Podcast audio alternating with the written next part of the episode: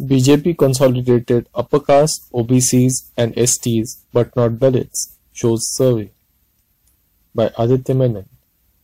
The BJP-led National Democratic Alliance's spectacular victory in the 2019 Lok Sabha elections was propelled by a near-complete sweep in the Hindi heartland. The BJP and its allies won 203 out of 225 seats in Hindi-speaking states. The UPA won just 7 and the Mahagathbandhan won 15 seats. This was particularly surprising as the party had lost three key Hindi heartland states to Congress in the assembly elections just six months ago.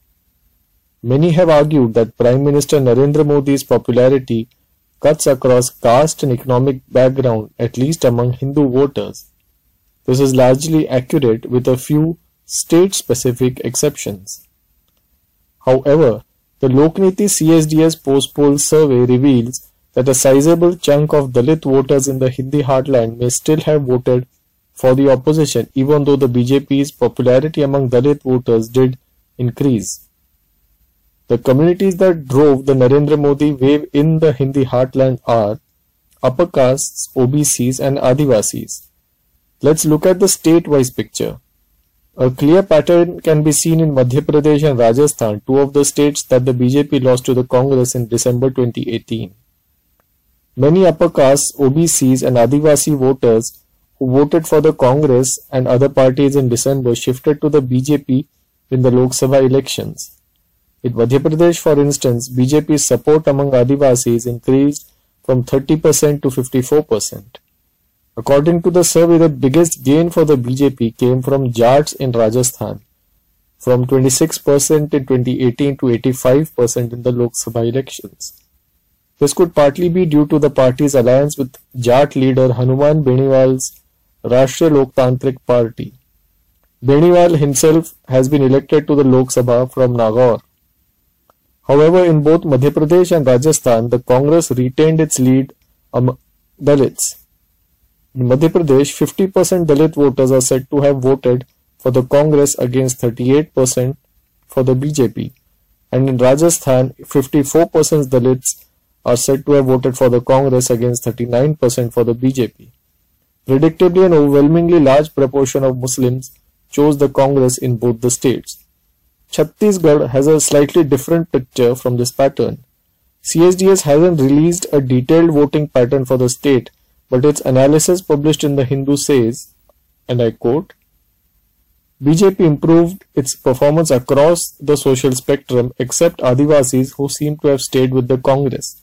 In particular, the BJP managed to push the Congress way behind among young voters, women, college educated youth, upper caste, OBCs, Dalits and urban voters. Quote close. The BJP pulled off a surprise in Jharkhand as well, where the Congress, JMM, JVMP, RJD alliance was supposed to do well. This is largely due to the solid support of upper castes and OBCs. An added element in this is the manner in which Adivasis got divided between Hindu and Christian tribals. According to the CSDS survey, 65% Hindu tribals voted for the NDA and 29% for the UPA, while 56% Christians, mostly tribals, voted for the UPA against 33% for the NDA. This is supported by ground reports as well. It is said that the Adivasi anger against the Chota Nagpur Tenancy Act was presented as a Christian tribal issue and not one which concerned all Adivasis. Again, like MP, Rajasthan and Chhattisgarh, Congress had a lead among Dalits and Muslims in Jharkhand.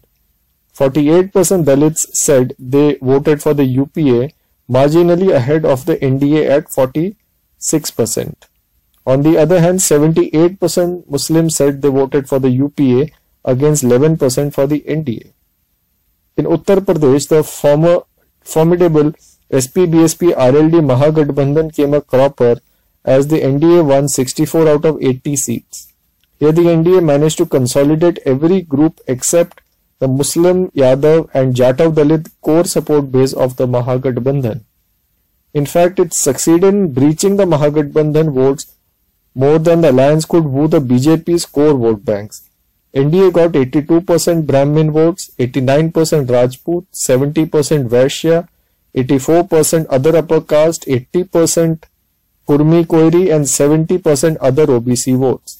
On the other hand, the Mahagathbandhan got 75% Jatav, 73% Muslim and 60% Yadav votes. The BJP also led the Mahagathbandhan among non-Jatav Dalits by 6 percentage points. However, given the latter's huge lead among Jatavs, the Mahagathbandhan would have had a lead among Dalits overall. In Uttarakhand, the CSDS survey says that the BJP lagged behind the Congress among Dalits and Muslims but dominated among all other groups. However, the agency hasn't released detailed findings on the state. Perhaps the only state where the BJP managed to capture an overwhelmingly large proportion of Dalit votes is in Bihar.